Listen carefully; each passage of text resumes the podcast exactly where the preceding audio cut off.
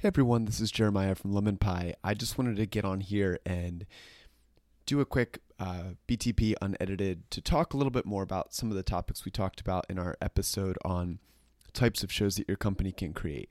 It really got me thinking, and Eric and I had had a few conversations um, about this and just wanted to share some thoughts. Namely, the main point that you should let the type of content that you want to create dictate the type of show that you do.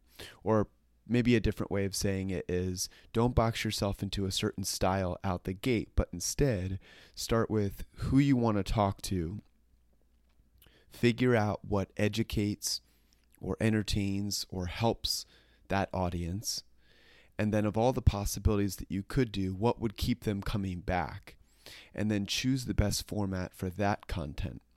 So, I think you know, sometimes what you see is there may be um, the temptation to say, well, to, to box yourself in from the front, right? Whether it's um, an agency making a recommendation or whether it's your team internally saying, you know, I think that we should do an interview type podcast or whatever. Like that, the problem is when you start with the type of show that you should do versus starting by saying, okay, who are we talking to?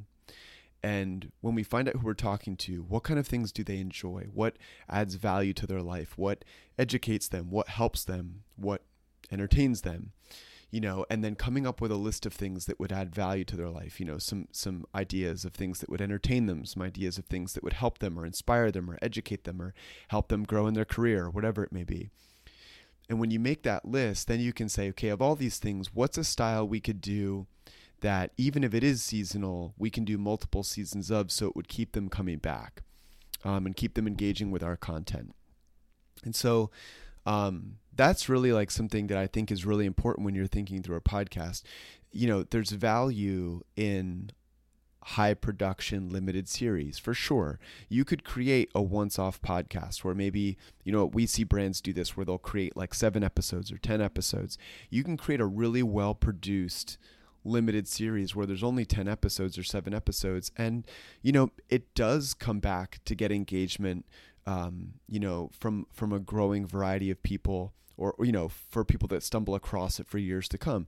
A good example of this i think is um, seth godin put out a podcast. I believe it was called startup school but i'm not sure. You can look it up. It's it's an older recording. It's from years ago. Um, it's you know not the best audio series, but he did essentially this limited time. I think it was a few days, uh, in-person seminar with a with a handful of students to walk them through starting a business. Um, and they hit record, let the mic run, kind of compiled it all into a, a, series, and they just left it out there. And I'm sure it still gets new listeners today. Um, so there's there's great value in that, but there's also great value in creating an ongoing series that people can keep coming back for, right? So I listened to it, you know, all the way through very thoroughly once, and I believe I've referenced it a few times since then.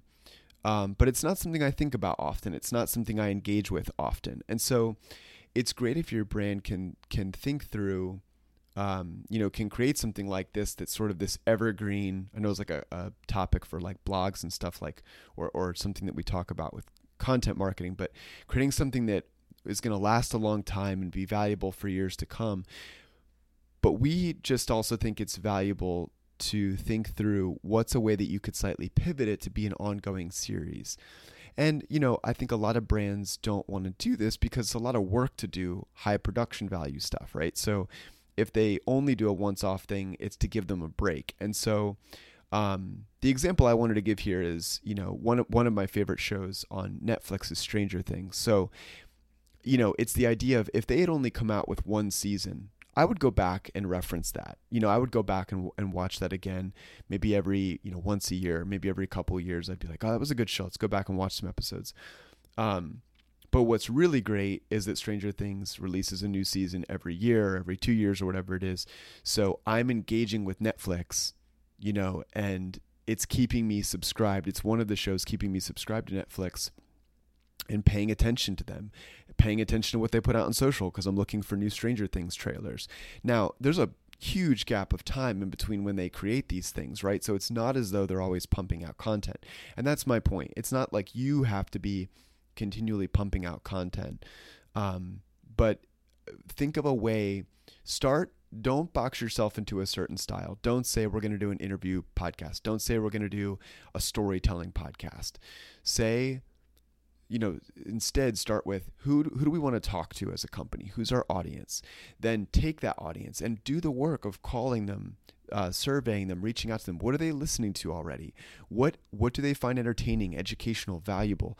What are the biggest pains they want solved? You know, get creative, span the gamut of what you could do, and then say what's the best format to give them those things that they're looking for. And then once you do that, you just try and see is there a way we can do this in an ongoing way, even if that means it's a new it's it's one season every year, you know, and, and it takes that much time in between. So I wanted to give a quick example. It may not be the best one. It was off the top of my head driving in uh, to to uh, my co-working space, and um, but one of the one of the ideas here is so so take a company like Meineke or AutoZone or Jiffy Lube, right? So a B2C company um, that's serving a ton of people. They have a really wide audience. Basically, anyone who needs, I'm sure they they might categorize this different, but anyone who needs an oil change or auto parts or whatever would come to them. So there's to give an example of of not starting with a style, it could be that they do a storytelling podcast, right? So they could do something, maybe it's called Everyday Heroes, and it's very high production storytelling, it's journalist level stuff, where um, in a sort of in one of those storytelling like uh, formats, they're gonna highlight you know teachers that have made a difference in a community's life or coaches who have impacted a group of kids that have gone on to do great things or uh, you know maybe there's uh, firemen or or you know you know people in the community that have done these great things and they're gonna it's gonna be a series that tells these great things.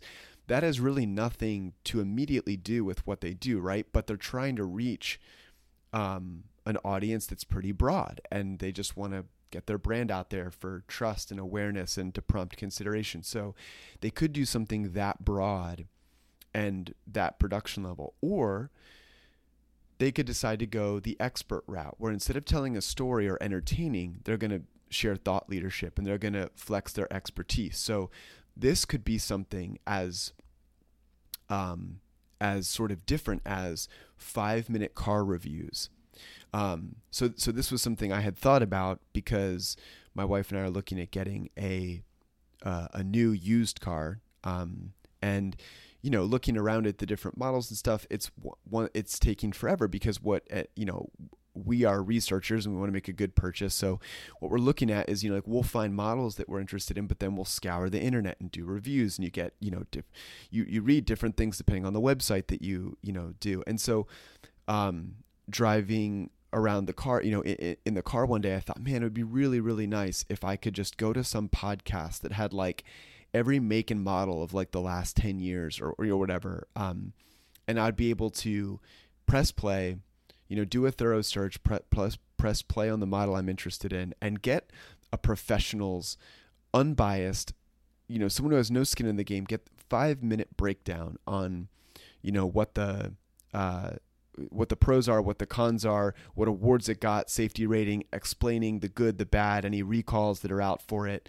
um, think you know things like that. And that episode and those could get updated over time right? Every every few years or so as it's time to review how it's still holding up does it still hold its value?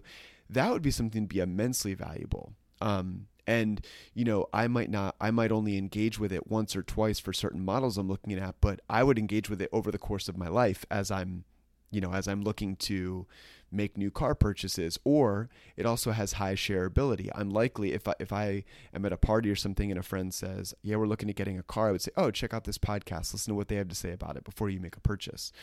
Um, so it, it's got a high referral value and it also you know basically is saying we are experts on cars and we're here to help you and help you make good decisions you know we're trustworthy it, it builds trust it builds awareness it flexes expertise in the automobile space um, and so it's kind of perfect for a brand that wants to sell auto parts, right? Or sell oil changes and things like that. So um, those are two really broad ways you could go. And and again, they're they're not perfect ideas. They're just that's the point of this style episode, the BTP unedited. Like it's just really off the top of my head, but um, hopefully that's helpful as a bit of a case study and a breakdown. So, in summary, don't box yourself. If your brand's thinking about starting a, a podcast. Don't start by saying you know the type of show that you want to create. Don't look at what other people are doing and say yeah yeah we need to be really high production value. We need to tell a story and be really entertaining. And don't say oh we, we need to do interview because that's what everyone's doing is interviews. You know start with what would our audience want? What would keep them coming back and then find something that fits into that. And you know as in my example you're probably going to be able to come up with you should be able to come up with a few examples. One helpful tip we would give um, something that we're you know the way that we're really thinking about it internally is one helpful way to decide is to is to, starting point is to say do you want to tell a story or do you want to flex uh, expertise? Do you want to be a thought leader? So if you want to do expertise and thought leadership you go one way and if you want to tell a story you go another um, and that's really like the first uh, you know helpful distinction you can make and then it goes on from there so you know hopefully this has been helpful um, and just wanted to share this in case anyone listening is is making a similar decision.